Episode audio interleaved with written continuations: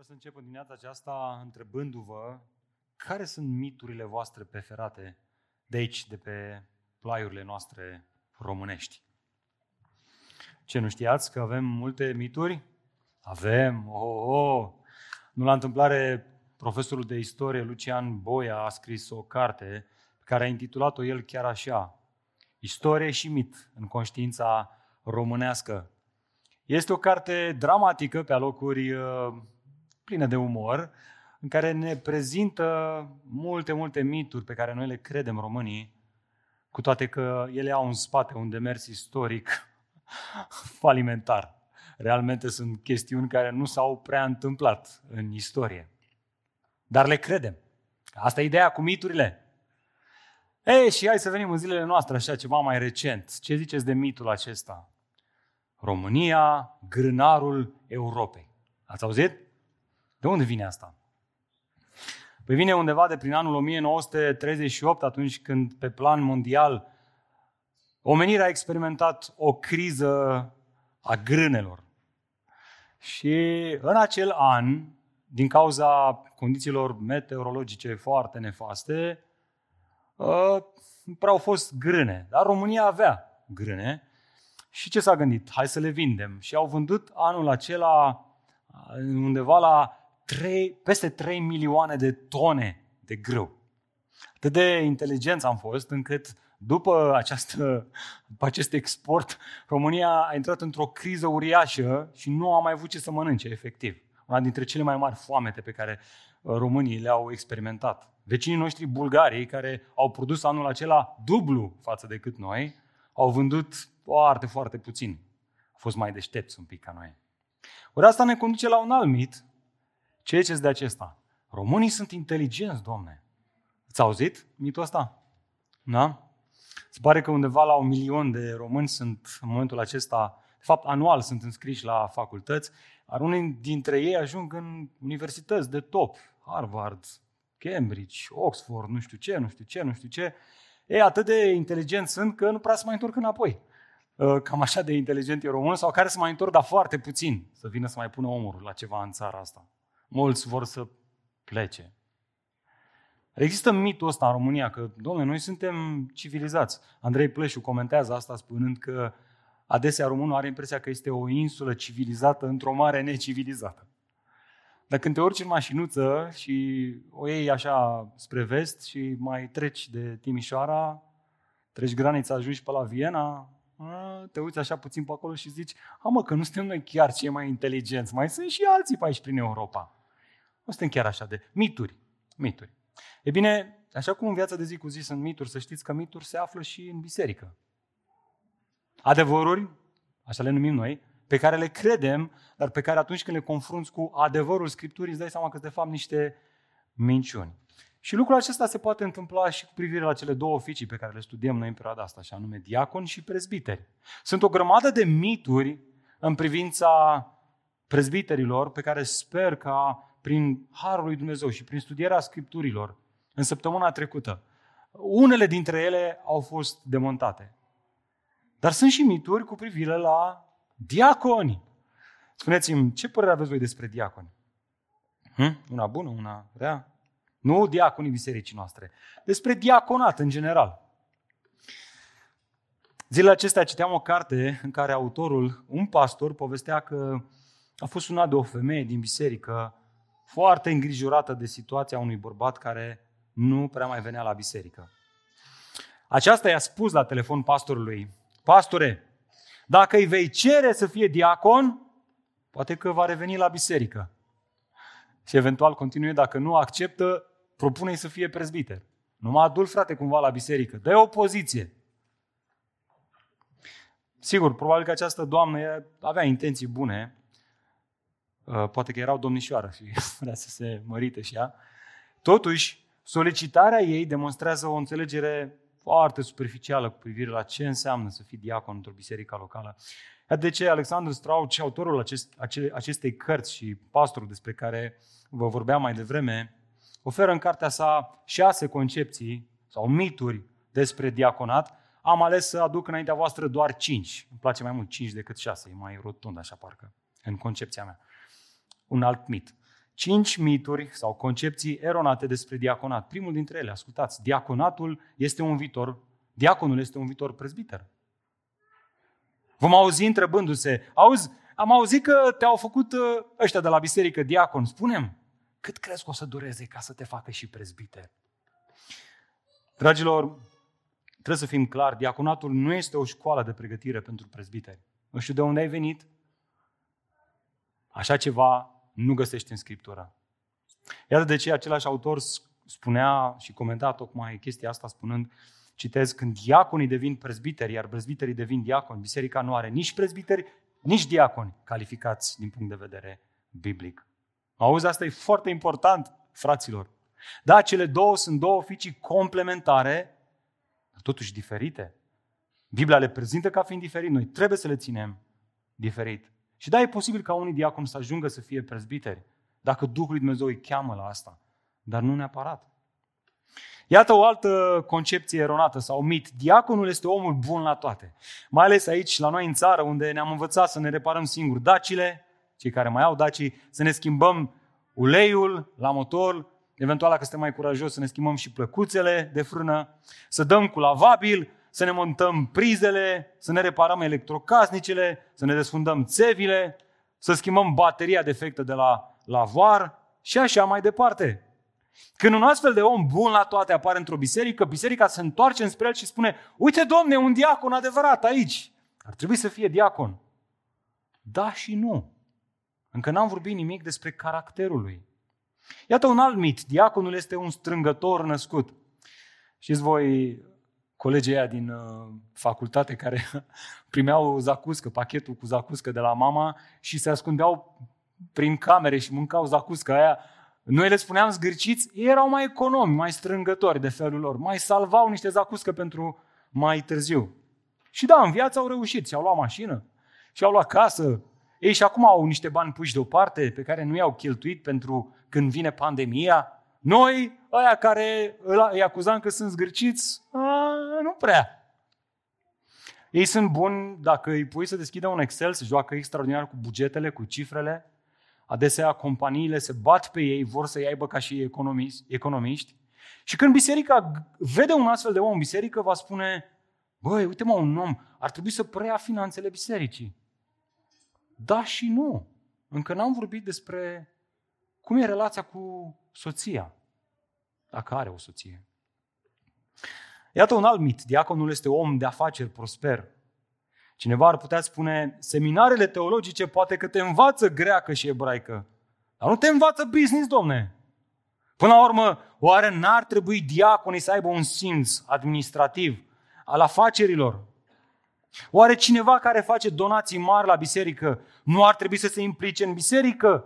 Să știe și el ce se întâmplă cu banii lui? Absolut nu neapărat. Că nu am vorbit despre modul în care își conduce copiii. Soția o face bine, este un exemplu. Și mai este o concepție, și am vrut neapărat să închid cu asta, diaconul este un gică contra. La modul, dacă lași prezbiterii de capul lor, de cine știe ce prostii vor face? Este nevoie, domne, de cineva care să le bage bețe în roate. Iar uh, diaconatul reprezintă funcția potrivită pentru asta. Să le facă opoziție. Ca în politică. Mă rog, nu în România. Dar înțelegeți ideea. Să fie în opoziție cu prezbiterii și să se certe acolo. Înțeles că lista aceasta poate continua. Să, ideea pe care mi-am dorit tare mult să o remarcăm în dimineața aceasta este asta. Avem nevoie să înțelegem ce este diaconatul din punct de vedere biblic, biblic ca astfel să selectăm diaconi calificați biblic. Nu calificați după ureche, după preferințe sau după niște mituri sau concepții eronate. Acesta este mesajul de astăzi. Diac, mecanica diaconilor calificați. Dacă duminica trecută ne-am uitat la mecanica prezbiterilor calificați, haideți în dimineața aceasta să ne uităm și la chestiunea asta, la mecanica diaconilor calificați. Știți care e problema? Că adesea intrăm într-un mesaj de genul acesta și pentru că pierdem contextul în care apare acest pasaj la care ne vom uita în dimineața aceasta din 1 Timotei, capitolul 3, ni se pare foarte tehnic și devenim relaxați și poate puțin dezinteresați.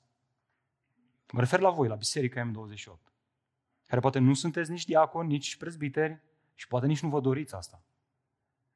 Măi, subiectul ăsta e pentru voi, pentru discutați voi la prezbiter, la diacon, nu, nu ne interesează pe noi. Ascultați asta. Din momentul în care Apostolul Pavel i-a chemat pe prezbiterii de la Efes, biserică care are de-a face mult cu cele două epistole pe care le citim noi în perioada asta, i-a chemat în Milet. Vorbim, vorbește despre asta autorul Luca în fapte 20. Până în momentul în care scrie prima scrisoare către Timotei, au trecut, ne spun teologii, undeva între 5 și 7 ani de zile. Cam vârsta bisericii noastre. În șapte ani se pot întâmpla o grămadă de lucruri, nu așa? Ori asta ar trebui să ne determine să ne întrebăm, oare ce s-a întâmplat în acești 5, de la 5 până la 7 ani de zile? Oare cum stau lucrurile? Să nu uităm. Atunci când prezbiterii de la Efes au venit să întâlnească cu Pavel în Milet, acesta le-a, le-a spus, aveți grijă că vor veni lupi răpitori între voi. Unii se vor ridica chiar dintre voi prezbiterii. Luați seama la voi înși vă și la acești lupi. Mare, mare grijă. Ce s-a întâmplat? Din nefericire, în această perioadă de timp, liderii bisericii din Efes au eșuat să protejeze biserica de învățătorii mincinoși. Consecința? Noile învățături au generat lupte și certuri la nivelul conducerii, probabil între prezbiteri și diaconi, dar și între membrii bisericii. Rugăciunea pentru toți oamenii a scăzut tot mai mult și prin asta misiunea de a duce Evanghelia în afară au devenit niște, iertați-mă, la niște gogoșari murați într-un borcan, acri, pe care nu-i vrea nimeni să-i mănânce. Se vedea o purtare nepotrivită între bărbați și femei, nu-și mai știau rolul, se călcau unii pe alții pe picioare, văduvele erau neglijate, Orfanii și săraci, săracii nu erau slujiți, iar cei care dețineau afaceri, care aveau bani, erau îngânfați. Iar prin toate astea, slujirea practică reciprocă, slujiți-vă unii altora, era pusă în cui. De ce toate astea? Deci, deoarece persoane necalificate, prezbiteri și diaconi, au ajuns să conducă biserica, au fost neatenți la acești lupi, la acești învățători falși, și haosul s-a instaurat în biserică. Dragă biserică, același lucru se poate întâmpla și în biserica M28. Prin harul lui Dumnezeu. Și doar prin harul lui Dumnezeu, astăzi au ieșit niște oameni în față și au spus, motivul pentru care venim aici este pentru că aici am găsit mâncare. Oile vin după mâncare sănătoasă. Dar ați văzut răspunsul la întrebarea ce vă așteptați să se întâmple? să rămână așa. Dragilor, noi ca și biserică, haideți să facem puțin, să luăm așa ca și cum n-aș fi eu prezbiter în biserica asta. Noi ca și biserică, noi trebuie să știm să discernem între un prezbiter calificat și unul necalificat, între un diacon calificat și unul necalificat. Iar atunci când observăm că ne aflăm într-o biserică în care conducerea este dată de niște oameni care nu manifestă caracterul lui Hristos. Ar trebui, să, ar trebui să-i confruntăm pe oamenii aceia și dacă continuă în păcat, n-ar fi bine să rămânem acolo. N-ar fi bine pentru noi și familia noastră să rămânem acolo. De ce? Deoarece haosul se instaurează, letargia spirituală se instaurează. Păi normal că dacă nu mănânci sănătos, ajungi să fii rahidic. Și cel mai rău, asta se vede în modul în care se raportează membrii din biserică unii la alții. Nu-și mai slujesc unii altora. Așa că dacă ții notiție, ia ideea, iată ideea centrală a acestui mesaj. Ascultați, dragilor, miza discuției noastre din dimineața aceasta. Diaconii calificați sunt acei credincioși care inspiră și mobilizează biserica la a urma modelul lui Hristos de slujire. Domnul să ne să avem astfel de diaconi. Și aici sunt incluși și prezbiteri și toți ceilalți lideri din biserică. Haideți să vedem dacă ideea asta stă în picioare. Vă rog să deschideți împreună cu mine în Timotei, capitolul 3 și să citim de la versetul 8 până la versetul 12 inclusiv. Dacă ați ajuns acolo, ziceți un amin. Mm, bun. Am modul, frate, cam lungă introducerea. Eram acolo de mult. Zine cu textul. Mă bucur. Asta e ideea. Ascultați cuvântul Domnului, scris de Apostolul Pavel. Diaconii, de asemenea, trebuie să fie onorabili, nu cu două fețe, nu băutori de mult vin, nu la cum de câștig murdar, să păstreze taina credinței cu o conștiință curată. Aceștia să fie cercetați mai întâi și numai dacă sunt fără vină să slujească în calitate de diaconi.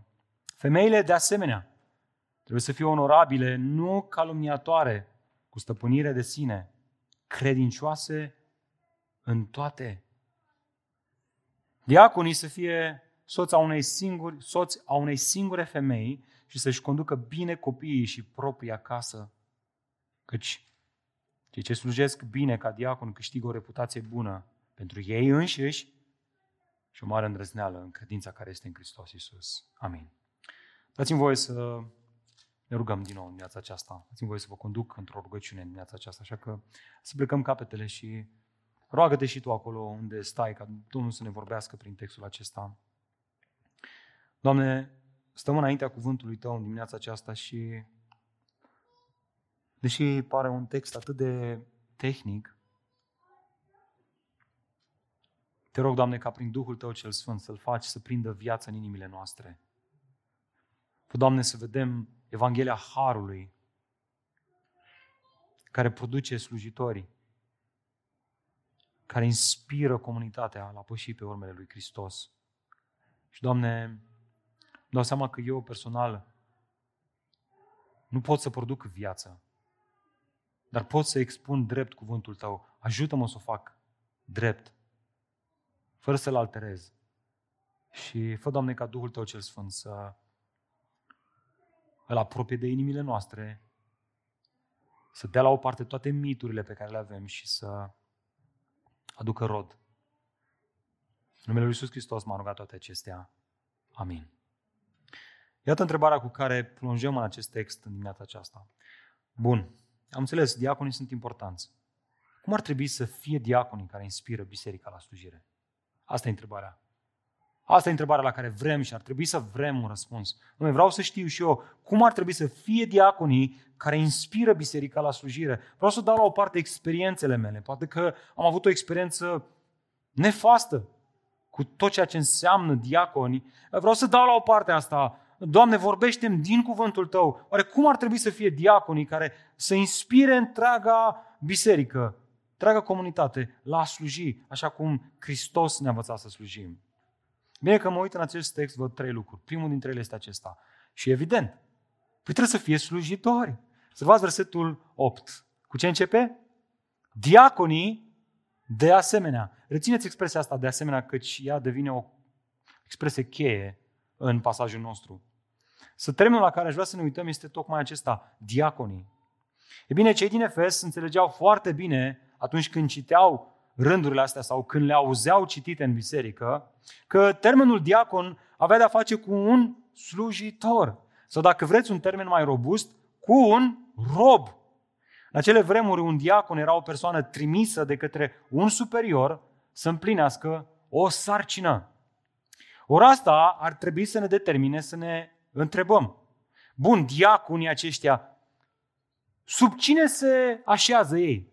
De la cine și au ei ordinile. Asta ar trebui să ne determine să facem un pas în spate, să ne amintim de discuția de data trecută. Așa cum prezbiterii nu acționează de capul lor, ci ei se așează sub uh, marele păstor, Iisus Hristos, același răspuns este și în cazul acesta. Ei acționează prin faptul că se plasează pe ei înșiși sub marele diacon, care este cine? Iisus Hristos. El este marele slujitor. El a venit ca să slujească, nu ca să fie slujit. De fapt, atunci când ne dăm chiar mai mulți pași în spate și încercăm să privim Scriptura mai panoramic, vom descoperi că primul slujitor care apare în Vechiul Testament este cine? Adam. Aduceți aminte că Adam a primit această însărcinare de la Dumnezeu să slujească muncind pământul, stăpânind, luând în stăpânire ceea ce Dumnezeu a creat și lărgind granițele Edenului. Problema e că Adam a falimentat, nu așa? Împreună cu Eva n-au ascultat, a falimentat, n-a slujit cum ar fi trebuit să slujească și Dumnezeu. L-a gonit afară din grădina Eden. Care este următorul slujitor pe care Dumnezeu îl alege să îi slujească pe acest pământ? Poporul Israel. Nu uitați asta. Și ei au fost aleși de Dumnezeu ca să-i fie slujitorul lui Dumnezeu, slujitorii lui Dumnezeu, care aveau misiunea asta de a răspândi gloria lui Dumnezeu pe întreg pământul. Au reușit să facă asta?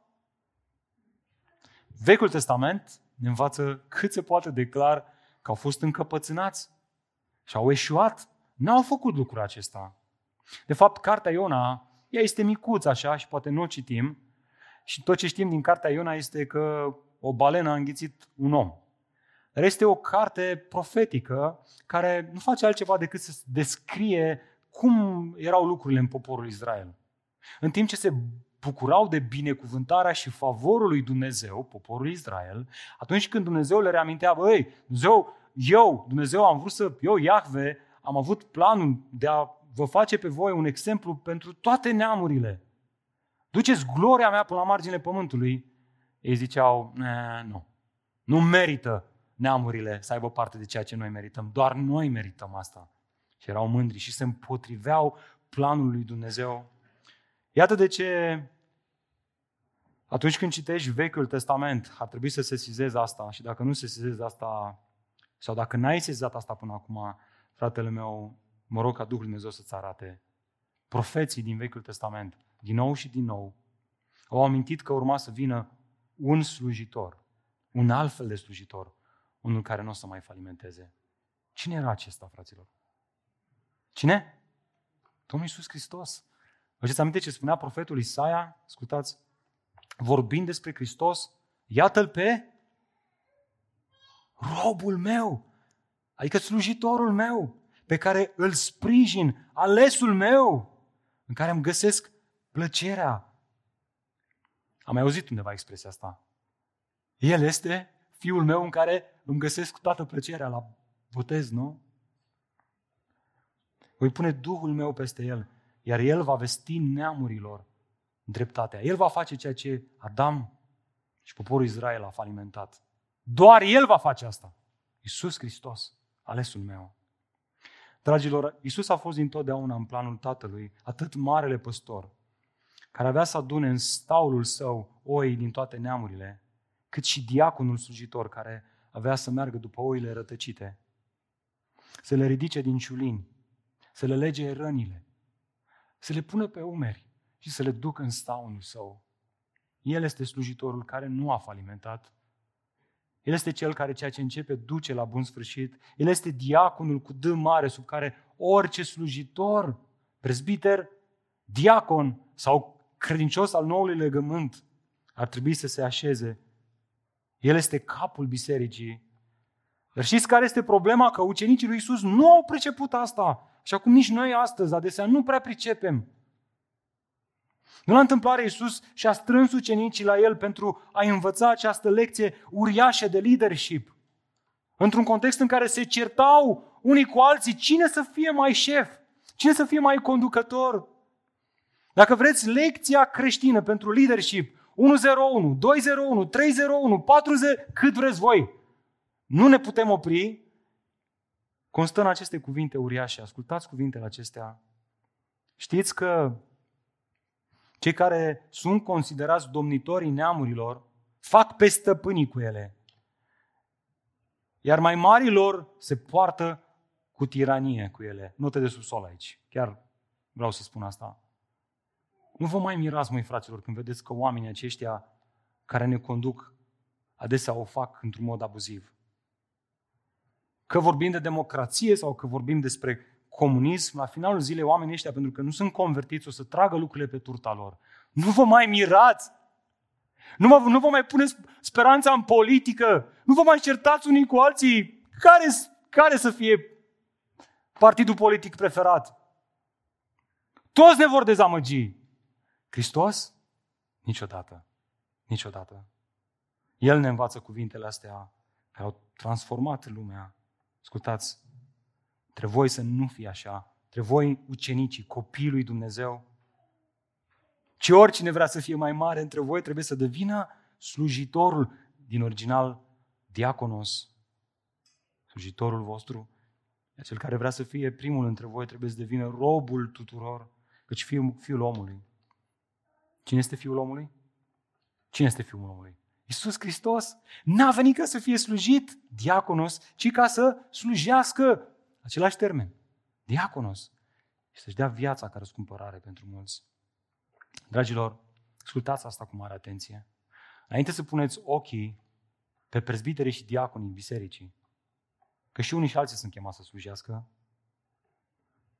toți credincioșii, învățați asta, toți credincioșii care sunt într-o relație reală cu Dumnezeu, prin acest nou legământ, sunt chemați să fie slujitori. Fără nici o excepție. Fără nici o excepție. Ești un credincios real? Ești un slujitor. Ești un diacon.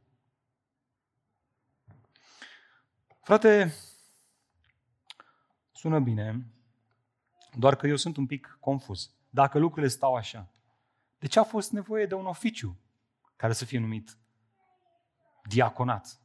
De ce a mai fost nevoie de așa ceva? Sau de ce a lăsat Dumnezeu două oficii? Nu putea să lase una singură? Hai să vedem câteva lucruri în pasajul nostru. Mai întâi, înapoi la versetul 8. Trageți un ochi pe el. Deci vrea din nou să observați faptul că expresia diaconii de asemenea plasează oficiul diaconilor imediat lângă oficiul prezbiterilor. Dacă vrea cineva să fie prezbiter, vrea o lucrare bună, dar prezbiterul trebuie să fie. Iar continuarea naturală a textului este, dacă vrea cineva să fie diacon, vrea o lucrare bună, dar diaconul trebuie să fie. Expresia cheie care aduce împreună pe cele două oficii este de asemenea. Așa cum există prezbiteri, există și diaconi. Astea sunt cele două oficii de autoritate pe care Dumnezeu în înțelepciunea Lui le-a lăsat în cadrul bisericii locale. Și asta este ceea ce și noi ar trebui să urmăm. De fapt, atunci când citești Noul Testament, de fiecare dată când termenul grecesc diacon, diaconoi apare în Noul Testament alături de prezbiteri, în mod sigur discutăm despre cele două oficii principale ale bisericii, prezbiteri și diaconi. Și vreau să vă dau doar un singur exemplu. Atunci când Pavel le scrie celor din Filipii, deci vreau să vedeți că el face o distinție între biserică și cele două oficii. Ascultați ce spune Pavel. Pavel și Timotei, robi al lui Hristos Iisus, către toți sfinții în Hristos, asta e biserica, care sunt în Filipi. Acum ascultați. Toată biserica împreună cu cine? Episcopii și cu diaconii. Observați cele două oficii în Filipii. Diaconii sunt amintiți imediat după prezbiteri. Oare cine învață asta? Învață că diaconii lucrează sub conducerea marelui diacon, Iisus Hristos, așa cum prezbiterii lucrează sub conducerea marelui păstor, tot Iisus Hristos, dar fiind mandatați de către prezbiterii bisericii în împlinirea unor sarcini administrative, practice, pe care le are biserica. Și ca să vedeți că asta nu este ideea mea, ăsta e prezbiter, normal mă că îi place să zic asta, îi convine, adică na, diaconii sunt mai jos sau ce ne spui de fapt? Încerc să vă spun și să vă expun ceea ce spune Scriptura. Acest lucru vedem cât se poate declara în dezvoltarea bisericii din Ierusalim. Biserica creștea și nevoile administrative. Odată cu asta creșteau și ele. Astfel, prezbiterii de la Ierusalim, pe atunci apostolii, ajunseseră să neglijeze însărcinările lor principale. Știți care? Predicarea și rugăciunea. Care a fost soluția la această problemă? Păi ascultați textul Scripturii. Luca ne relatează. Cei 12 au adunat mulțimea ucenicilor, adică biserica, și le-au spus. Pe atunci frații erau numiți ucenici. Termen interschimbabil în Cartea Faptelor Apostolilor. Și le-au spus următoarele. Nu este potrivit pentru noi să lăsăm cuvântul lui Dumnezeu ca să slujim diaconai. Ăsta e termenul din original. Să diaconăm la mese. Prin urmare, fraților, Alegeți dintre voi șapte bărbați care au o bună mărturie, care sunt plini de Duhul Sfânt și de înțelepciune, pe care să-i punem responsabili, adică în autoritate, cu împlinirea acestor nevoi. Iar noi, apostolii și mai târziu prezbiterii, oficiul de apostoli a fost temporar, noi nu mai avem astăzi apostoli cu amare, avem eventual misionari trimiși să ducă Evanghelia să planteze biserici, iar noi, apostolii și apoi prezbiterii, vom stărui în ce? În rugăciune și în slujirea cuvântului. Observați? Diaconii sunt propuși de biserică și mandatați de apostoli, recunoscuți de apostoli, să împlinească anumite nevoi ale bisericii de ordin practic și administrativ. Să nu credeți voi că ei slujeau în timp ce ceilalți din biserică se uitau la ei și le spuneau, măi, măi, măi, măi vezi că aici n-ai dat, vino și mai dai și aici. A, uite aici, hai, aici n-ai făcut bine, vino și mai repară o dată. Nu, ei au fost puși într-un oficiu de autoritate ca să încurajeze toată biserica să slujească, căci toată biserica, cei care sunt cu adevărat ucenici, sunt considerați slujitori. Vorbind de o biserică care, până în capitolul 6, avea peste câteva mii de membri, aveau rolul să coordoneze această biserică în împlinirea nevoilor de ordin practic, compasiune, dragoste, slujire, împărțirea ajutoarelor. Ce mai avea nevoie? Ce nevoie mai avea biserica? Iată prima lecție pentru noi, dragilor. Ascultați, în timp ce toți credincioșii sunt chemați să slujească ca Isus, cei care ocupă oficiul de diacon, sunt chemați să inspire și să mobilizeze biserica în a urma exemplul acesta al lui Isus. Și vedeți, prin Harul lui Dumnezeu, biserica noastră este binecuvântată cu patru prezbiteri, și acum am văzut duminica trecută, și trei diaconi. Avem pe fratele Petru, care este astăzi cu noi la închinare și pentru care vrem să mulțumim Domnului, care este responsabil cu tot ce înseamnă locația bisericii, locul în care noi ne întâlnim. El are responsabilitatea să vină de unul singur în timpul săptămânii să facă treabă, ci să ne mobilizeze pe noi, să împlinim toate nevoile aici, să fie curat. Apoi îl avem pe fratele Mihai, care este și el astăzi cu noi aici și mulțumim Domnului pentru slujirea lui, care este responsabil cu evenimentele. El nu trebuie să tragă de unul singur, el, el mobilizează biserica în împlinirea nevoilor când avem evenimente ca și biserică. Și apoi îl avem pe fratele Emanuel, care a fost la primul serviciu, care este responsabil cu compasiunea, săracii, orfanii, văduvele, oamenii care au nevoie de ajutor și de dragostea lui Hristos în mod practic. Fraților, haideți să mulțumim Domnului pentru ei și să ne rugăm specific Dumnezeu să-i țină în harul său, să-i țină calificați biblic, să, să-i ajute să evite derapajele. Rugați-vă pentru ei. Au parte de o grămadă de ispite. Au parte de o... La fel ca și voi, nicio diferență. Și apoi să ne rugăm ca Dumnezeu să ridice alți frați diaconi. De exemplu, ne-am bucurat să vedem un diacon pe finanțe. Dacă știi pe cineva care este bun la zona asta financiară, spune-ne. Vrem să-l cercetăm, să vedem dacă este calificat biblic. Și vrea să îl așezăm în această poziție ca fiind un diacon responsabil cu finanțele. Sau poate că vezi alte nevoi în biserică. În loc să te plângi și să fii nemulțumit, Roagă-te ca Dumnezeu să ridice un diacon care să faciliteze slujirea în domeniul respectiv. Vino să vorbești cu noi, prezbiteri. Mergi și vorbește cu diaconii despre asta. Și împreună ne rugăm și căutăm fața Domnului. Dar rețineți asta, rețineți asta, fraților, nu aspectele practice, nu skillurile, nu experiența, nu competen- competențele astea omenești primează, și exemplificarea practică a un exemplu de slujire care lasă în urmă mireasma lui Hristos. De fapt, cu asta continuă Pavel. Cum ar trebui să fie diaconii care inspiră biserica la slujire? În al doilea rând, ei trebuie să fie de caracter. Observați încă o dată versetul 8. Câteva versete, dar cât de profunde sunt și ce mult ne comunică ele. Diaconii, de asemenea, virgulă, trebuie să fie.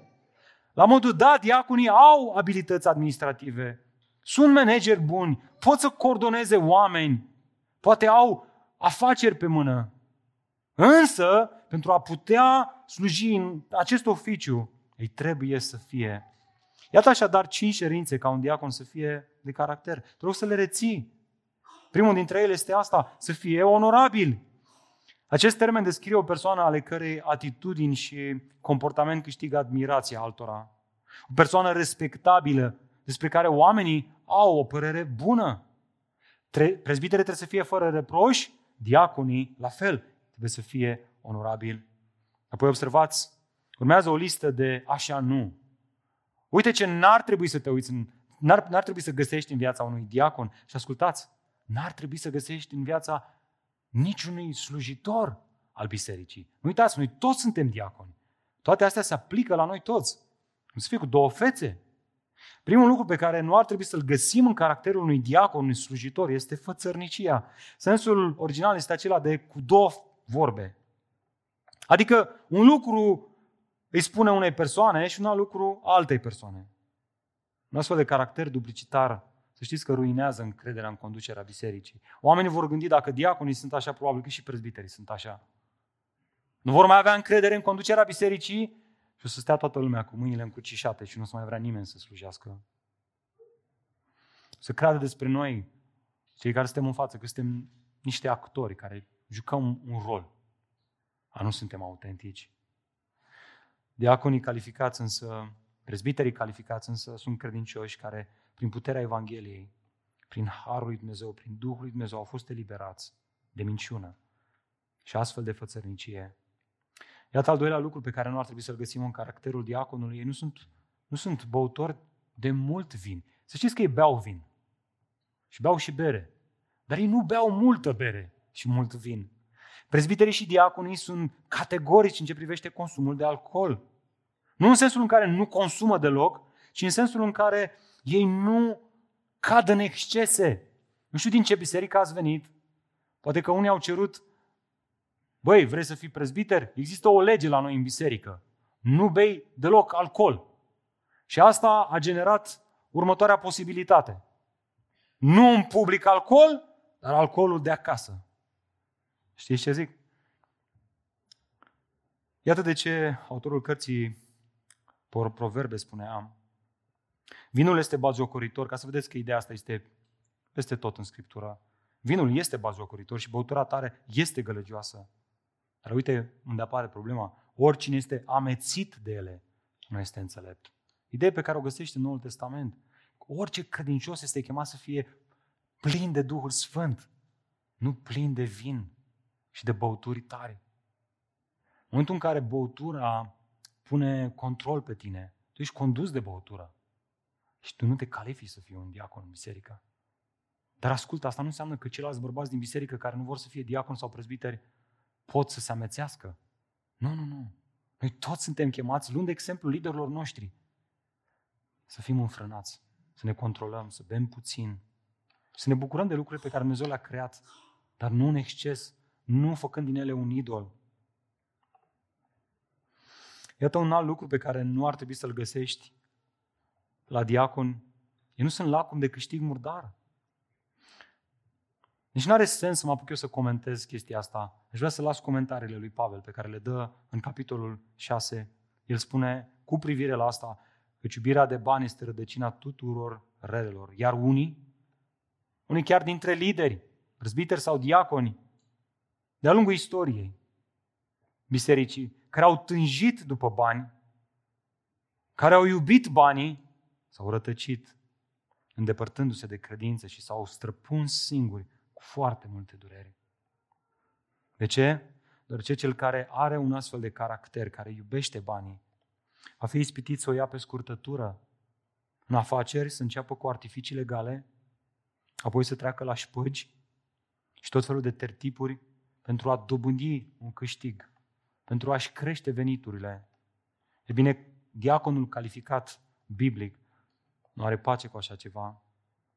Ascultați, faptul că el nu face șmecherii devine o inspirație pentru ceilalți din biserică. Faptul că el spătește taxele, că este un om integru, că este un om de caracter, transmite celorlalți frați din biserică, băi, dacă oamenii ăștia, prin puterea Evangheliei și prin Duhul lui Dumnezeu, pot să rămână integri, că Dumnezeu poate să lucreze și în viața mea.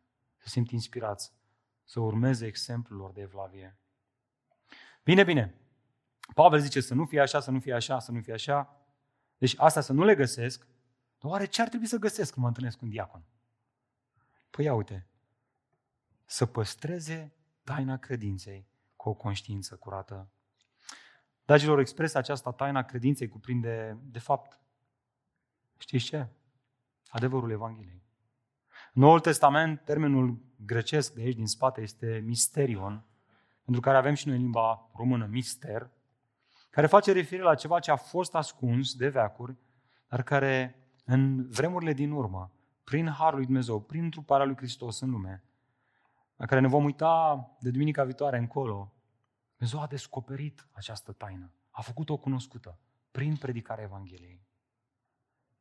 Spre deosebire de lupii îmbrăcați în haine de oi, care nu au păstrat o conștiință curată, care nu au păstrat taina credinței,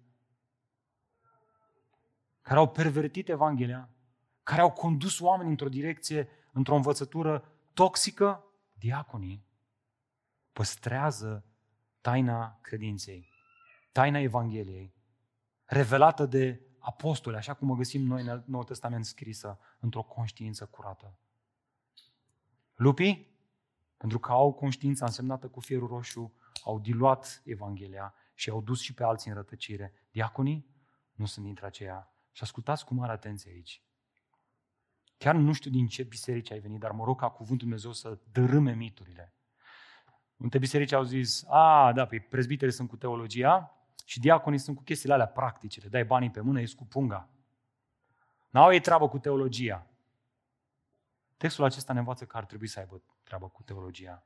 Da, ei nu sunt chemați să fie în stare să învețe pe alții, așa cum sunt chemați prezbiterii, dar diaconii sunt chemați să fie interesați de Evanghelie. Și nu doar atât, să o păstreze în inima lor curată, așa cum au revelat-o apostolii. Și asta mă face să menționez ceva ce s-a întâmplat ieri. Ieri dimineață ne-am întâlnit de la ora 7 cu prezbiterii și diaconii din biserică și am stat până pe la 11 împreună și am studiat cuvântul lui Dumnezeu. Și aseară unul dintre prezbiteri a scris ceva pe grup ce mi-a tras atenția și m-am bucurat tare mult. Zice, voi, voi ați văzut cât de atenți au fost diaconii și cât de interesați au fost de timpul ăla de studiu în cuvânt? Că nu s-au pierdut, nu și-au pierdut atenția și interesul deloc? Mulțumiți Domnului că Dumnezeu ne-a dat în biserica noastră diaconi care iubesc cuvântul. Care iubesc cuvântul, care sunt lideri de grup mic, care îi conduc pe alții în cuvânt. Mulțumiți Domnului pentru asta, e un har, e un mare har. Acestea sunt cele cinci cerințe de la un diacon care ocupă acest oficiu, dar este și pentru toți ceilalți.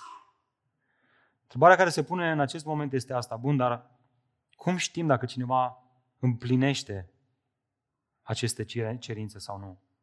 E bine, iată răspunsul lui Pavel, versetul 10. Uitați-vă cu mine în text.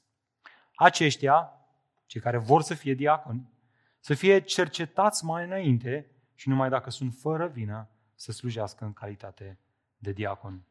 Termenul original de aici este să testezi, să faci o evaluare critică, să, să, să-i pui la test, să îi probezi pentru a vedea dacă sunt autentici sau nu.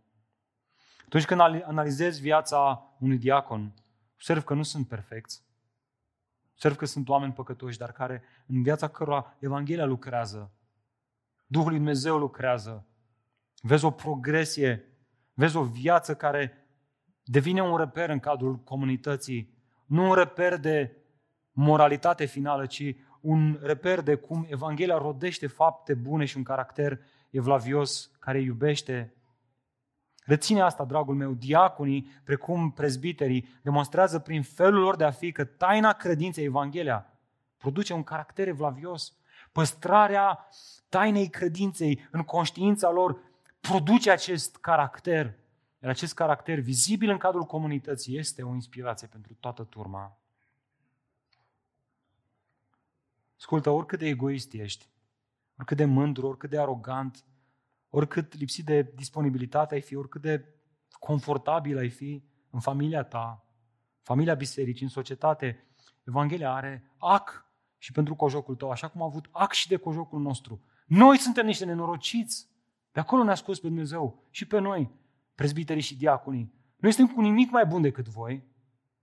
Harul Dumnezeu lucrează în noi și ne arată cât de mult avem nevoie de El ca să rămânem în dependență de El și să rămânem în rodul ăsta pe care Evanghelia o aduce în viața noastră. Băi, frate, eu te ascult aici cu mare interes, dar eu am o problemă. Nu știu de ce, dar am așa impresia că voi la M28 parcă sunteți un pic așa misogini. Bărbați, bărbați, bărbați, bărbați, dar nimic de femei? Ce ai, frate, să ne zici de femei? Eu, nimic. Pavel are ceva. Ia uitați-vă. Versetul 11. Dacă așteptai ceva pentru tine, acum e momentul să asculți cu mare atenție. Și bărbații trebuie să asculte ca să știe ce să le ceară la femeile din biserică. Așa cum ați ascultat și voi până acum, și am mai văzut așa în timp ce predicam și duminica trecută și acum cât un ghiont așa sau cât o previre soția să întoarce spre soț. Auzit? Acum e momentul să se întoarcă și bărbații înspre soții. Dacă le aveți cu voi, eu nu am cu mine, dar o să-i predic acasă. I-am predicat la primul serviciu. Versetul 11. Femeile, și iată termenul nostru cheie, de asemenea, trebuie să fie onorabile, nu calomniatoare, cu stăpânire de sine, credincioase în toate. Adevărul este că sunt nenumărate poziții de interpretare pe marginea acestui verset. Ceea ce îl face dificil de interpretat este tocmai acest apelativ, femeile. Întrebarea care se pune este asta. Despre care femei e vorba? Să fie oare vorba despre femeile, soțiile prezbiterilor? Sau poate mai degrabă, pentru că apare imediat după diaconi, este vorba despre femeile ca fiind soțiile diaconilor. Sau, a treia posibilitate, oare nu cumva e vorba de femeile diaconițe, slujitoarele care se validează în cadrul comunității ca fiind recunoscute oficial slujitoare, diaconițe? Cei mai mulți teologi afirmă și înclină înspre această ultimă interpretare. Îi spun că soțiile diaconilor mă rog, sunt mai multe motive, dar ideea de soție ale diaconilor sau a prezbiterilor pică, deoarece prin expresia aceasta, de asemenea, Pavel nu face altceva decât să creeze o puntre între prezbiteri, diaconi și femeile care slujesc ca și diaconi. Prin urmare vorbim despre diaconițe. Iar argumentul biblic, știți voi principiul ăsta de interpretare, că să nu crezi o interpretare decât pe baza a două sau trei texte din Scriptură. Mai apare în vreun text interpretarea asta care să o susțină? Mai apare. De asta se aduce ca și susținere acest verset în care Pavel, tot Pavel, același autor, scrie bisericii din Roma următoarele. Vă recomand pe Fivi dacă citești Cornilescu, Fibia dacă citești noua, noua, noua traducere, sora noastră. Deci este o credincioasă, dar o numește el, diaconiță a bisericii din Cherchea, Kencrea. Cu toate astea, cu toate astea, ascultați-mă femeilor, fetelor, cu toate astea, n-ar trebui să renunțăm repede la celelalte posibilități. Sunt foarte multe argumente care se aduc și de o parte și de alta. De fapt, ce atunci când instalezi și numești un prezbiter și un diacon, nu te uiți și la soția lui? Ba da, te uiți, noi ne-am uitat, să știți. Și mulțumim Domnului că am văzut soție vlavioase, care nu creează probleme în biserică, care au un caracter bun, care sunt un exemplu de urmat. Nu perfect, dar sunt un exemplu că Evanghelia a rodit un caracter bun în viața lor. Prin urmare, s-ar argumenta că aceste calificări sunt pentru voi, surorilor. Toate. Dar ne rugăm ca unele dintre voi să devină diaconițe recunoscute oficial în biserică, însă până atunci aș vrea să vedem patru trăsături de caracter ale femeilor care slujesc și sunt chemate să slujească Ascultați femeilor. Așa cum bărbații sunt chemați să fie exemple de caracter, tot la fel și voi. Și vouă vi se cere același lucru. Așadar, ascultați-le cu mare atenție. Prima, prima dintre ele, prima calificare. Ele trebuie să fie onorabile. De fapt, prima trăsătură de caracter este aceeași ca în cazul diaconilor, menționată în versetul 8. Onorabile, adică cinstite sau vrednice de cinste. Femei cu un caracter moral și o reputație publică care le onorează pe ele și le onorează și soții dacă au soți. Îmi spunea înțeleptul Solomon, el se întreba o femeie cinstită. Cine o poate găsi? Și iată răspunsul, valoarea ei este de departe mai mare decât a, a ce? A bijuteriilor. Ori asta trebuie să ne facă mintea să... A, parcă am auzit asta într-o predică, aici la M28, cum vreo două duminici când a predicat Nicu. Mai țineți minte ce spunea Pavel? În ce privește femeile, ele să se îmbrace decent. Să nu fie exagerate în ținuta vestimentară, ci modeste. Să nu considere părul împletit sau podoabele de aur și perele ori hainele scumpe ca fiind decisive pentru împodobirea lor, ci podoaba lor să fie formată din faptele bune, specifice femeilor care pretind că sunt evlavioase, adică care pretind că sunt credincioase. A, femeile credincioase sunt acele femei după care întorci capul, nu pentru că sunt senzuale, nu pentru că s-au îmbrăcat atrăgător, ci pentru că lasă în urma lor un caracter evlavios, care în mod ultim ne amintește de Hristos. Rugăm ca Dumnezeu să ridice cât mai multe astfel de femei în biserica noastră. Nu vorbește aici să nu-și aranjeze părul. Nu spune că ar fi păcat să-ți pui un accesoriu la gât, dar frumusețea lor nu vine din asta, ci din caracterul lor care seamănă cu al lui Hristos. Apoi, observațiile nu sunt calomniatoare. Și care este termenul grec tradus prin calomniatoare sau clevetitoare? Este un termen folosit aici ca un adjectiv și anume diabolos, pentru care avem și noi în limba română, diabolic. Să nu fie diabolice. Realmente asta spune Pavel aici.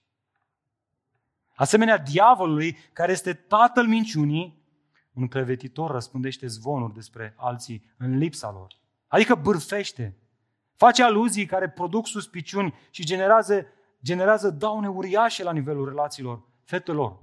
Chiar nu știu care este experiența voastră, dar experiența mea de până acum, în cadrul bisericii, este că am văzut o mare problemă asta între femeile din acea biserică. Dumnezeu vă cheamă pe voi să opriți bârfa. Dacă auziți o altă soră care vorbește despre o altă soră, ai văzut-o pe sora cum a venit îmbrăcată? Îi spui, oprește-te, te rog frumos, oprește-te. Am o singură întrebare pentru tine. Ai vorbit cu ea? Nu. Atunci te rog frumos să nu mai vorbești cu mine. Mergi și vorbește cu ea. Mergi și vorbește. Și dacă nu te ascultă, după aia vii să vorbești cu mine.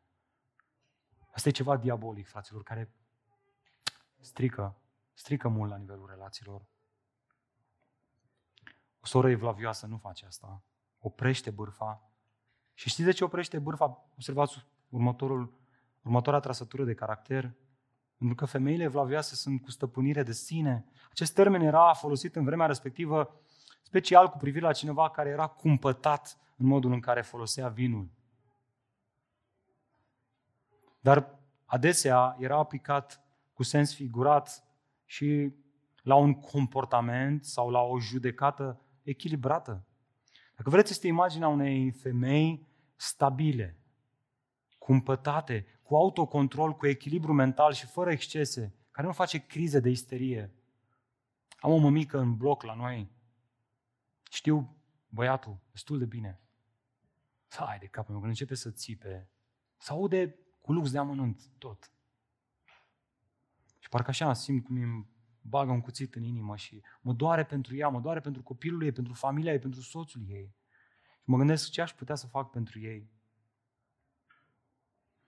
Bisericile au nevoie de astfel de surori.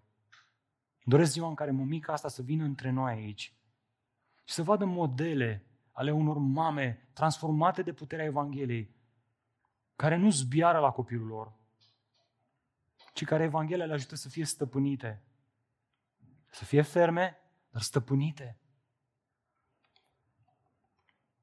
Și mai adaugă Pavel ceva, observați credincioase în toate. Sensul acestui termen este acela de vrednic de încredere. Cineva pe care te poți baza în mai toate aspectele vieții. Și dar, fraților, vedeți, o femeie creștină, o soră creștină, o slujitoare creștină poate fi recunoscută oficial ca diaconiță. Dar aș vrea să las aici un disclaimer, un amendament. Nu eu, ci Pavel. Pavel nu se contrazice pe sine.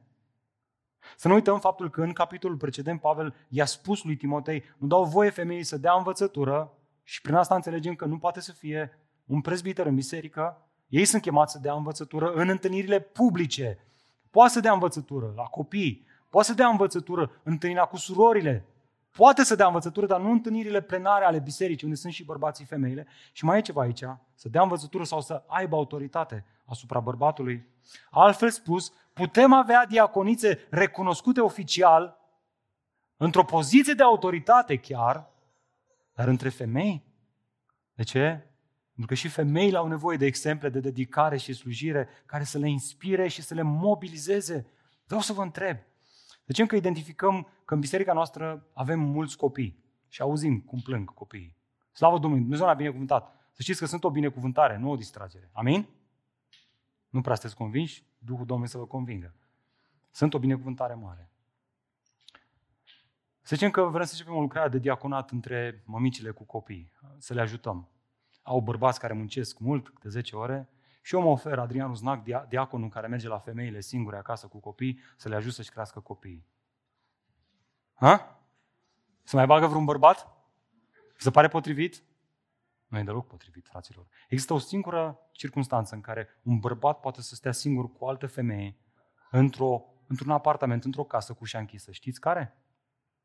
Cazul în care acea femeie este soția lui. Altfel nu se permite așa ceva. Caracterul evlavios nu acceptă așa ceva. Și dacă ai acceptat asta, pocăiește-te, frate. Nu ești pe un drum bun. O să, o să experimentezi multă suferință.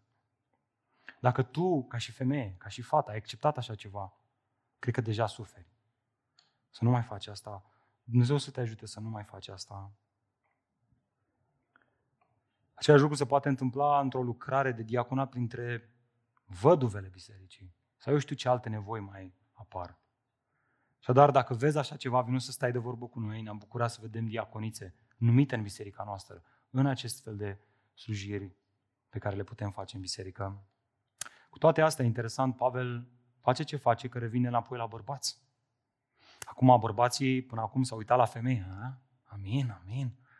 E, acum, din nou, le vine rândul femeilor să se uite la bărbaților. Căci așa continuă Pavel. Cum ar trebui să fie diaconii care inspiră biserica la slujire, în al treilea rând să fie un exemplu. Uitați-vă în versetul 12. Diaconii să fie soți ai unei singure femei, să-și conducă bine copiii și propria casă. Dragilor, nu uitați, concepțiile eronate despre diaconi încep cu știu pe cineva cu o înclinație nativă înspre chestii practice, administrative. Asta trebuie șters, concepția asta trebuie ștearsă și trebuie înlocuită cu următoarea. Știu pe cineva care are o reputație bună în familia lui. Cred că ar fi un diacon bun și în familia bisericii. Așadar, iată în ce fel sunt exemple diaconii și prin ei, iată cum ar trebui toți bărbații bisericii credincioși să arate. Observați un exemplu biblic de urmat în familie. Mai întâi, acesta este o preocupare să fie devotat soției. Uitați-vă în text, nu sunt gândurile mele. Să fie soț, ai un, să, fie, să fie soț ai unei singure femei. Bărbați, ascultați-mă cu mare atenție. Auziți? Aș vrea să mă ascultați cu mare atenție. Am ceva să vă zic din partea lui Dumnezeu. Asta nu înseamnă doar că nu ne uităm după alte femei. Că nu flirtăm cu colegele de la muncă, ci că ne ocupăm de soția pe care Dumnezeu ne-a dat-o, în care suntem într-un legământ până la final, până când moartea ne va despărți, atât fizic, cât și spiritual. Căci viața pe pământ este și fizic și spiritual. Noi trebuie să înțelegem că relația cu soția ilustrează în mod practic lumii și bisericii în care noi trăim relația dintre cine și cine. Cine? Hristos și biserică. Wow, ce responsabilitate mare! Bărbați, asta înseamnă să fim capi ai soțiilor noastre. Nu să domini, ci să o slujești în dragoste, așa cum Hristos și-a slujit biserica. Ia inițiativa în comunicare. Vezi ce frământări are, vezi ce nevoie are, aduc cuvântul în discuție, discutați teologie, cuvântul o sfințește pe soția ta, așa cum te sfințește și pe tine prin Duhul lui Dumnezeu. Apoi împlinește nevoile fizice. Pot să fiu deschis cu voi, bărbaților, așa, cât se poate deschis. Și o fac cu durere pentru că am sezat ceva foarte ciudat. Fiind crescut în biserică, am remarcat fete care au crescut sub nasul meu, cum au ajuns să îl cunoască pe Hristos, să dea mărturie prin apa botezului și le-am urmărit la lucrarea de tineret, cum practic radiau. Erau bucuroase, erau fericite. O bucurie evlavioasă în jurul lor. Apoi s-au măritat au fost strivite, ceva s-a întâmplat. În continuare se îmbrăcau frumos, în continuare își puneau haine frumoase, dar erau nefericite. Nu mai radiau, erau frustrate, adesea nervoase. Oare nu cumva asta se datorează nouă, bărbaților, care nu ne-am ocupat cum trebuie de soțiile noastre? Și mă doare și mai tare când ne uităm după alte femei care radiază. În loc să ne ocupăm de soția pe care Dumnezeu ne-a dat-o prin legământ și să o facem pe ea să radieze, să o îngrijim, să o, să o hrănim, să, să îi dăm de mâncare fizic dacă e nevoie, dacă nu prea mănâncă. Să, să ne ocupăm de ea, pur și simplu.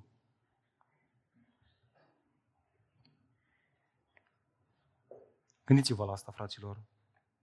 Nu uitați niciodată faptul că la inima masculinității mature și biblice se află o atitudine de responsabilitate, dar favorabilă față de femei, față de femeia pe care Dumnezeu ți-a dat-o, nu de față de femei, față de femeia pe care ți-a dat-o Dumnezeu sau pe care ți-o va da Dumnezeu, de a o conduce, da, dar prin a-i purta de grijă, prin a o proteja și prin a o apropia de cuvântul lui Dumnezeu. Asta o va face pe femeie să nu trească conducerea ta.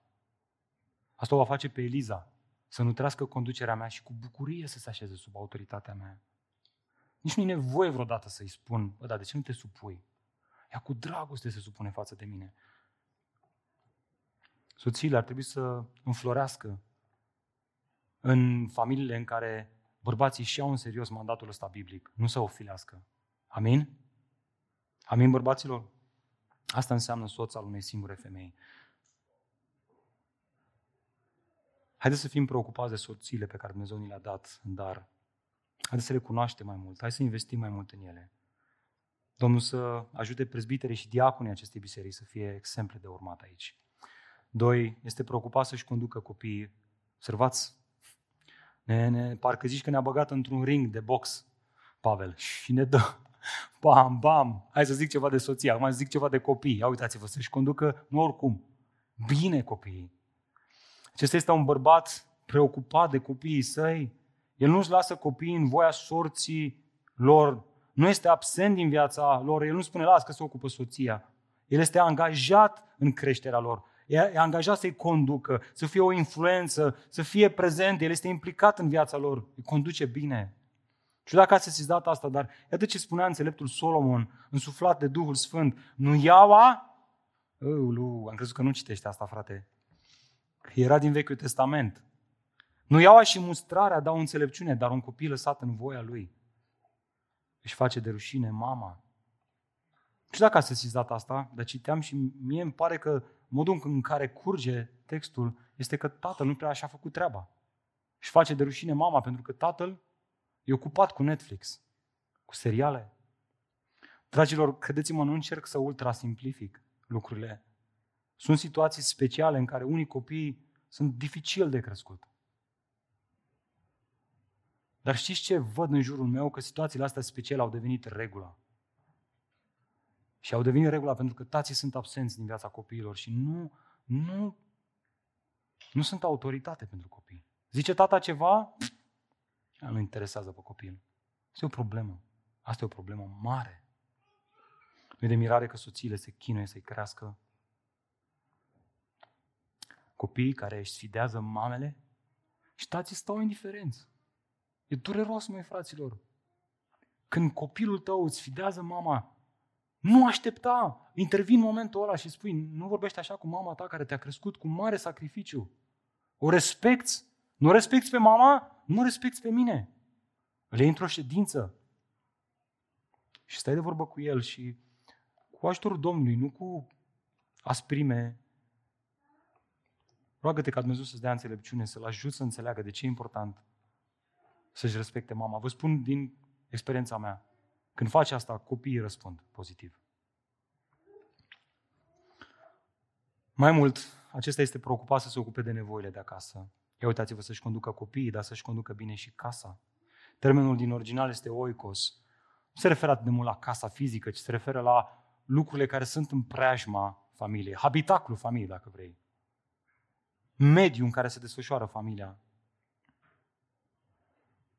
Acesta este un bărbat care cunoaște nevoile de acasă și se ocupă de ele cu un devotament. Bărbați, mă auziți, măi fraților, cu un devotament mai mare decât devotamentul pe care îl manifestăm la locul de muncă. Sau chiar în biserică. Locul de muncă îl vom schimba, partenerii de afaceri se vor schimba și ei. Dar soția, prin legământ pe care ne-a dat Dumnezeu, rămâne până la final. Ocupă-te în primul rând de ea, păi de copii și apoi în exterior. Pavel, dar care este miza la toate acestea? Iată versetul 13. Observați concluzia întregului pasaj, că și cei ce slujesc bine ca diaconi câștigă o reputație bună pentru ei înșiși. Și atenție, o mare îndrăzneală în credința care este în Hristos Iisus. Iată ultima lecție, dragilor. O biserică cu bărbați care slujesc exemplificând caracterul lui Hristos în toate sferele vieții. Este o biserică curajoasă în răspândirea Evangheliei. Seară am ieșit în centru vechi, a venit mama soacră pe la noi și m-a abordat un uh, izraelit, un evreu, uh, venise 5 zile în București să petreacă pe aici. Și m-a întrebat, zice, avea nevoie de niște îndrumări, dar după aceea ce sunt lihnit de foame. Aolă, ce m-am bucurat când am auzit întrebarea asta, zic, hai să zic. Ce credeți, l-am trimis la un restaurant unde eu n-am mai mâncat? Hm? L-am trimis la un restaurant unde am mâncat, dar nu mi-a plăcut deloc? Absolut nu. L-am trimis cu tot curajul acolo unde am mâncat de cel puțin câteva ori și unde mereu a fost foarte bun.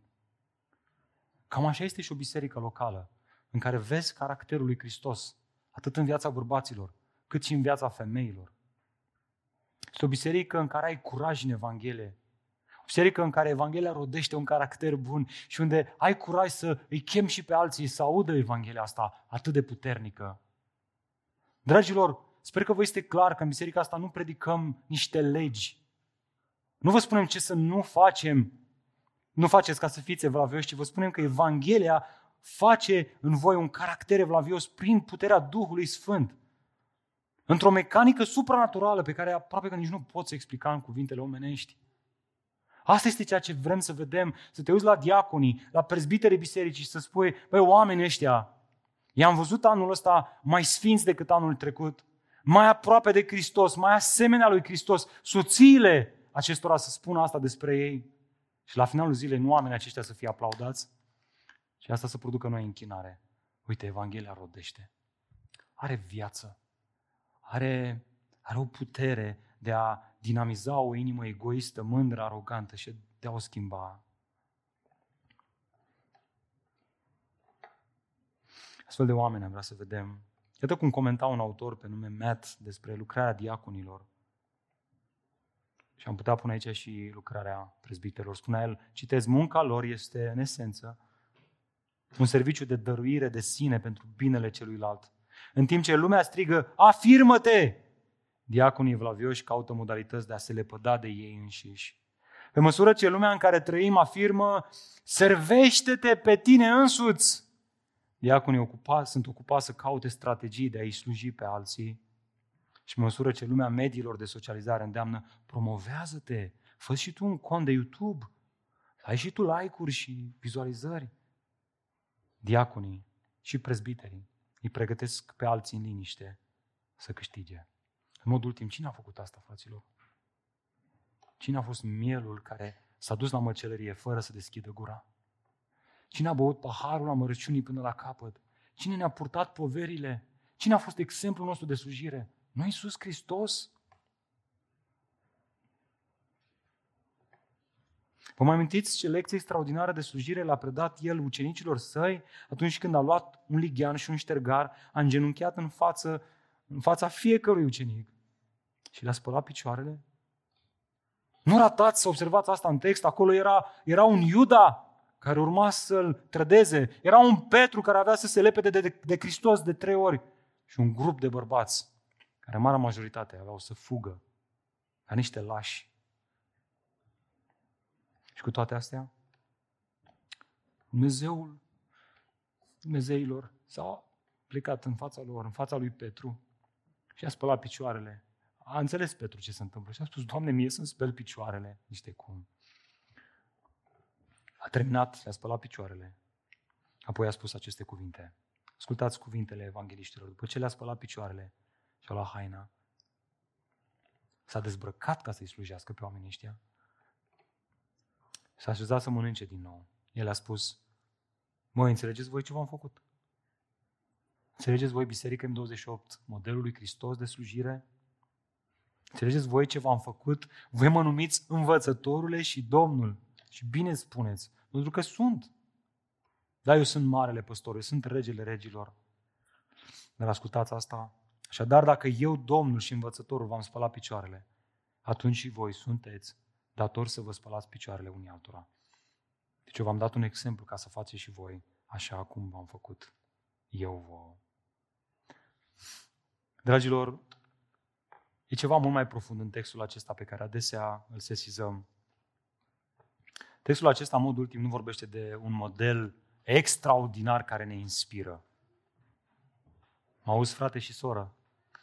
Acest text vorbește despre o lucrare de slujire care nu doar că a spălat picioarele, dar a spălat și mâinile, a spălat și ochii și în mod ultim a spălat inima. Asta a făcut Hristos prin spălarea picioarelor. Era o ilustrație a ceea ce jertfa lui Hristos avea să facă în, în inima ucenicilor. Avea să le spele inima. Și știți de ce ne-a spălat Iisus Hristos, fraților? Știți cum știi dacă cineva a fost într-adevăr atins de Evanghelia Harului? Mândria de pe inima lui, orgoliul, egoismul este spălat. El adesea mai manifestă mândrie. Dar atunci când te duci și îi spui mai, mai rănit, imediat se întristează. Duhul lui Dumnezeu îl întristează. Atunci când soția îi spune ai greșit aici, imediat Duhul lui Dumnezeu îi moaie inima și spune nu, nu e bine așa. Mă rog ca Evanghelia lui Hristos să ridice cât mai mulți slujitori în biserica noastră. Da, diacon, da, prezbiter, dar o biserică întreagă care slujește. Fraților, putem să venim în fața voastră cu niște mesaje din astea explozive, cu niște videouri foarte bine făcute și să vă cerem la final să semnați niște carduri că veți sluji la biserică. Vă garantez eu că o să avem sute de astfel de carduri. Și știți de ce vă garantez asta? Pentru că am văzut-o întâmplându-se în trecut. Două, trei săptămâni mai târziu, din aia 100, rămân toți aia care slujeau și înainte să semneze cardurile. Știți de ce? Pentru că Biserica lui Hristos nu este activism, nu este religiozitate, este o lucrare pe care Hristos o face la nivelul inimii. Dacă asta nu te mișcă să slujești, nimic altceva nu, nu va face într-un mod autentic și real. Așa că vreau să vă, vă chem să vă întoarceți privirea spre Hristos, înspre această dragoste măreață și mă rog ca această dragoste măreață nu doar să ne inspire, ci să ne transforme inima. Să ne o taie împrejur prin Duhul lui Dumnezeu și prin adevărul Evangheliei. Să o schimbe dintr-o inimă de piatră într-o inimă de carne. Să facă Dumnezeu între noi să vedem bărbați smeriți, care își recunosc propriul păcat și care cer ajutor și care, întorcându-și, întorcându-și ochii spre Evanghelia Harului, ia această veste bună să producă un caracter bun în ei. Să vedem surori care pășesc pe acest drum al exemplului lui Hristos în modul timp. Și să lăsăm în urma noastră Biserica M28, nu doar duminica, ci mâine, poi mâine, mireasma lui Hristos. Amin? Dar ca să facem asta, avem nevoie să ne uităm la Hristos. Și dacă vă invit să ne ridicăm, și hai să cântăm despre această dragoste.